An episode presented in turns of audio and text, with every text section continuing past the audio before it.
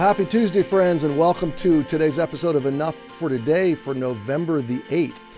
Uh, I love the month of November, and frankly, I love every season. I know I, I trash talk winter a lot, but um, I, there's actually a lot of things about winter that I really love. One of them is a bit of a slower pace. Um, one of one of them is snow days. I love snow days, um, and I love the the time to be able to really focus internally on what God is doing in me um, and and growing personally. I I take the the the, the time that we're kind of locked up in the weather's grip.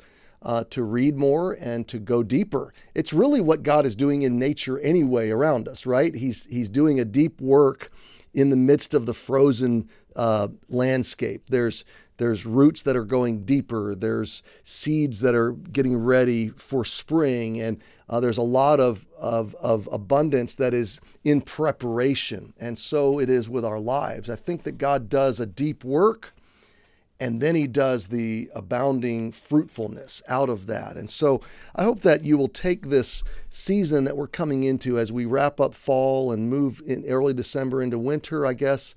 Um, I'm not exactly the sure of the turning of the season, but this time of year, it becomes a different pace of life. I realize the holidays can ramp up with celebration. Um, holidays can also be a time that's sad for people, so be looking out for friends and neighbors and those that you love. But then we come into January, February, March, and for for uh, a lot of people in New England, that that is um, kind of a discouraging time, or maybe an introspective or depressive time. And I want to encourage you on the front end of that just to make some decisions to be intentional and strategic about how you'll go through those upcoming months and um, make them as pleasant and warm and comfortable and uh, uplifting to your soul and deep work of God as you possibly can. And that uh, is a little bit reflected in this psalm because the psalm is a thanksgiving, reflective, harvest, thank you, Lord, celebratory praise kind of psalm. It's looking back on a year of work and toil and farming and growing and cultivating.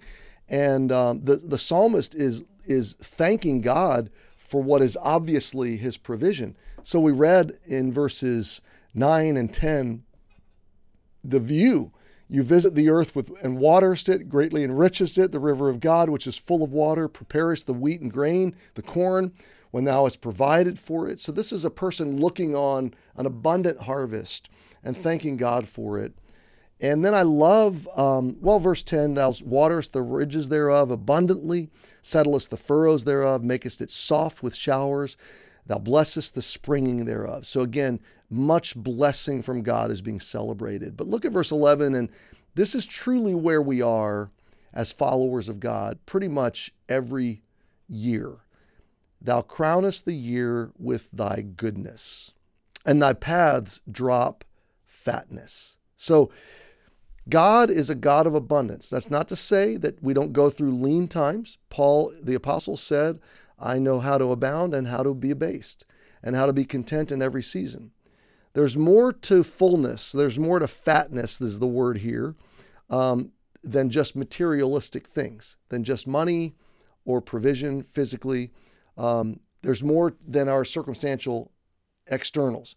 There's the fullness of soul, there's the fullness of heart, uh, there's the overflowing of spirit that we can experience even in lean times, even in sickness, even in hardship.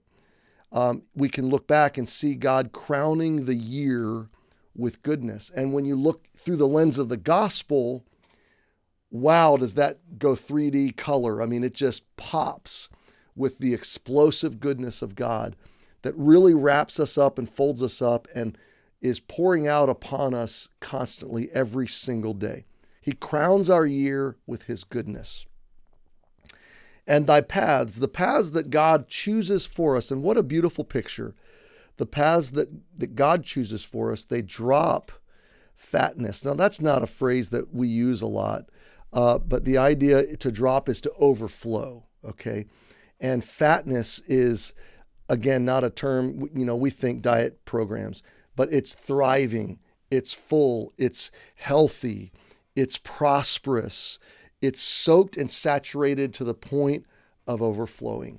Now, my friend, this really, verse 11, is where I want to park today, and I just want to leave you here with this that God, because you're a child of God, He is in the process right now of crowning your year, 2022, with His goodness, with His fatness, overflowing. Now, you say, well, Pastor Cary, I don't have a sense of it. You don't know what I'm going through. You don't know what today is holding for me. You don't know the, the, the jaws of bitterness that I'm in right now. Okay, but let me just encourage you with something. God can provide comfort and encouragement and um, salve for your soul that you don't partake in. Now, I'm not saying that you're not dealing with a hardness. I'm saying it is your responsibility to partake of God's medication. And God's greatest medication for the soul, especially when you're thinking of things like depression or uh, melancholy feelings, his greatest medication for this, and science backs this up. We just heard this this past week from our uh, guest speaker, Jonathan Hoover. The greatest med- medication for depression is gratitude, and not just uh, just like the thought of, oh, I'm thankful. No, no, no, no. The experience of gratitude the working out of gratitude, the meditating, the saturation of gratitude. And so here's my encouragement to you today is journal your way through November and December and maybe even into the uh, winter months. Journal your way through the end of the year and chronicle how is God crowning your year with goodness? How is his path for you overflowing with spiritual emotional, or even material prosperity? How is he feeding you, caring for you, directing your steps? How is he proving himself real? What has he taught you this year? What has he done for you? Now, listen, I've got my challenges just like you've got yours. I've got my problems that I wish God would solve just like you've got yours. But when I look at what God has done in my life this year, I'm blown away. It is overwhelmingly remarkable and wonderful, even though there's challenges and problems that I'm dealing with right now. And I've got to decide which track to live on, and I'm going to live on the gratitude track. So join me, and let's celebrate God's crowning of our year with goodness and overflowing with provision. Happy Tuesday. We'll see you tomorrow.